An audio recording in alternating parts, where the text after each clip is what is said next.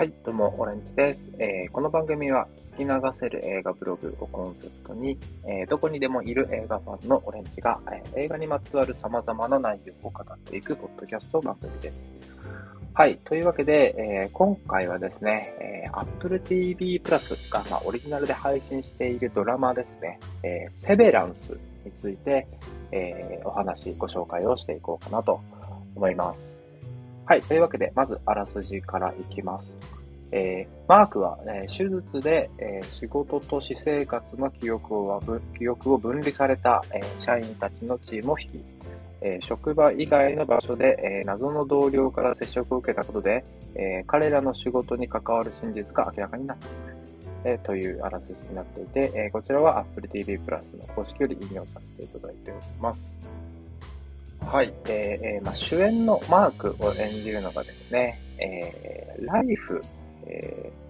ー、えー、っと、あれはベン・スティラーか。ベン・スティラー主演監督のですね、ライフに出演していた、えー、アダム・スコットが、まあ、主演を務めています。あとはですね、えー、まあ、知る人ぞ知る名優ですね、えー、ジョン・タトゥーロが、えーまあ、出演していたりとか、えー、します。はい。ジョン・タトゥーロードというと、まあ、トランスフォーマーシリーズとか、あまあ、記憶に新しい人が多いのかなって思ったりしますけども、えー、あとは最近だと、あのえー、マットリーブス版のザ・バットマンにも出演してましたね。えー、ファルコーの役かな？はい。などなど、えー、まあそんな形でですね、えー、Apple TV プラスではですね、あの映画で主演を演じているような人、人えー、俳優さんが、えーま、ドラマの、えー、主演を演じてたりするので、まあ、そういった豪華さでも、まあ、おすすめだったりします。はい、というわけで、えー、セベランスなんですけども、えー、まあ、あらすじでもお話しした通りですね、えー、会社の中と外でですね、記憶を分離、えー、これが severance っていう単語なんですけども、まあ、記憶を分離された会社員を描いたサスペンススリラーです。あで、まあ、先ほど、あのー、ライフの監督、えー、のベン・スティラーって話をしたんですけども、えー、本作制作もですね、えーまあ、ベン・スティラーが、えー、携わっています。はい。まあ、ベン・スティラーがですね、まあ、コメディ以外の、まあ、プロデュース力を見つけた一本になったのかなっていうふうにえー、思えるような作品なんですけども、えー、 severance 手術を受けた社員はですね、えー、ルーモンインダストリーという会社のエレベーターに乗るとですね、えー、 innie、えー、これが社社内の人格のことを innie、えー、と呼んでいるんですけども、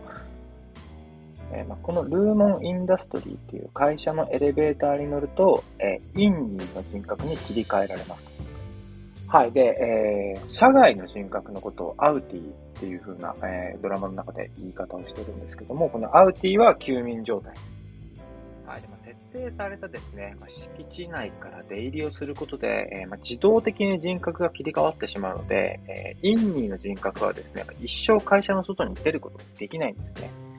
はい。で、まあ、インニーは分離された時点で、え、誕生するので、アウティがどんな人生を送ってきたか知る由もなくですね、えー、まあ、自分が一体どんな家族構成なのかっていうのも全く知ることができません。えー、はい。因には、まあ、とにかく会社の中でですが、えー、覚醒しない人格ということですね。はい。で、定時である8時間、え、働き続け、次の日の出勤とともに人格が切り替わるので、え、寝ることも許されずに、まあ、働き続ける人生っていうのがインディの人生になります。はい。で、まあ、今までこの話したようなところをですね、まあ、ちょっと冷静に考えたらですね、まあ、めちゃめちゃ怖いなっていうふうに思ったり、えー、するんですけども、まあ、そういった形のネタがね、非常に多いんですよね。はい。まあ、例えるなら、まあ、世にも奇妙な物語の SF 版といった感じを、えー、彷彿させるような、えー、テイストですかね。はい、まあ、ちょうどですね、まあ、ネットフリックスで、えー、知る人ぞ知るですね、SF のサスペンスドラマ、両作のサスペンスドラマ、ブラックミラーっていう、えー、作品があるんですけども、まあ、それとちょっとテイストが似てるような、えー、気がしています。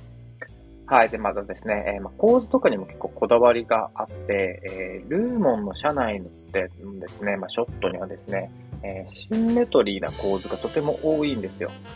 はい。で、シンメトリーの構図っていうのはですね、まあ、クローンだったりとか、えー、本作の場合はクローンだったりとか、まあ、人工的なものっていうのも表現する際によく使われてたりします。はい。まあ、本作のテーマがですね、えー、ま、セベランス、分離なので、えー、シンメトリーの構図が何を語っているのかっていうのはもう明白ですよね。はい。で、ま、逆にですね、またここが面白いところなんですけども、ルーモンの社外ですね、えー、ルーモンインダストリーの外、えー、シンメトリーな構図がとても多いルーモン社外、ルーモンの社内の外ではですね、えー、右と左で、まあ、小道具が全然違うなどですね、えあえてアシンメトリーな構図を作り出して、えまあ、人工的なものとですね、まあ、自然的なものっていうところの対比を描いているようにも、え感じています。はい、まあ、そんな SF サスペンススリラーの、えー、セベランスなんですけども、えー、エピソード数はですね、現在9話で1シーズンが、えー、放送されている、配信されている形ですかね。で、一番、一応平均、えー、50分ぐらいで、えーまあ、ちょっとネタバレというか、まあ、ネタバレにはならないと思うんですけども、えー、クリフハンガー的な、まあ、次の、次のシーズンが、ま、気になるような終わり方をしているので、えー、もちろんシーズン2も、えー、制作される予定はあります。はい。まあ、ただですね、えー、もう終わったのかなついこの間まで、あの、向こうのですね、えー、俳優協会のストライキが関係して、えー、シーズン2の制作がストップしているというような、えー、話もあったんですけども、まあ、間違いなく、えー、シーズン2自体は、えー、今後も、え、展開されていくと思います。はい。まあ、というわけで、えー、簡単ですが、えー、セベランスについて、えー、お話をしてきました。はい。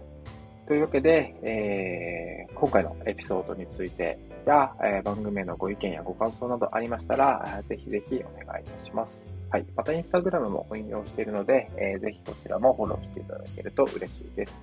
はい。あとは映画ブログもやっているので、えー、こちらもぜひぜひよろしくお願いいたします。映画ブログの方ではですね、えー、まあ、今回紹介したセベランスの他にですね、まあ、セベランスに似たような作品だったりとか、えー、まあ、その他 Apple TV プラスのオリジナルドラマについてね、まあ、オリジナル映画、オリジナルドラマについても、えー、紹介してたりするので、えまあ、横のつながりで、えまた新しい作品が発見できるかもしれないです。はい。というわけで、えー、インスタグラムと映画ブログのリンクはですね、えー、概要欄に貼ってありますので、ぜひぜひ覗いてみて、覗いていてみてください。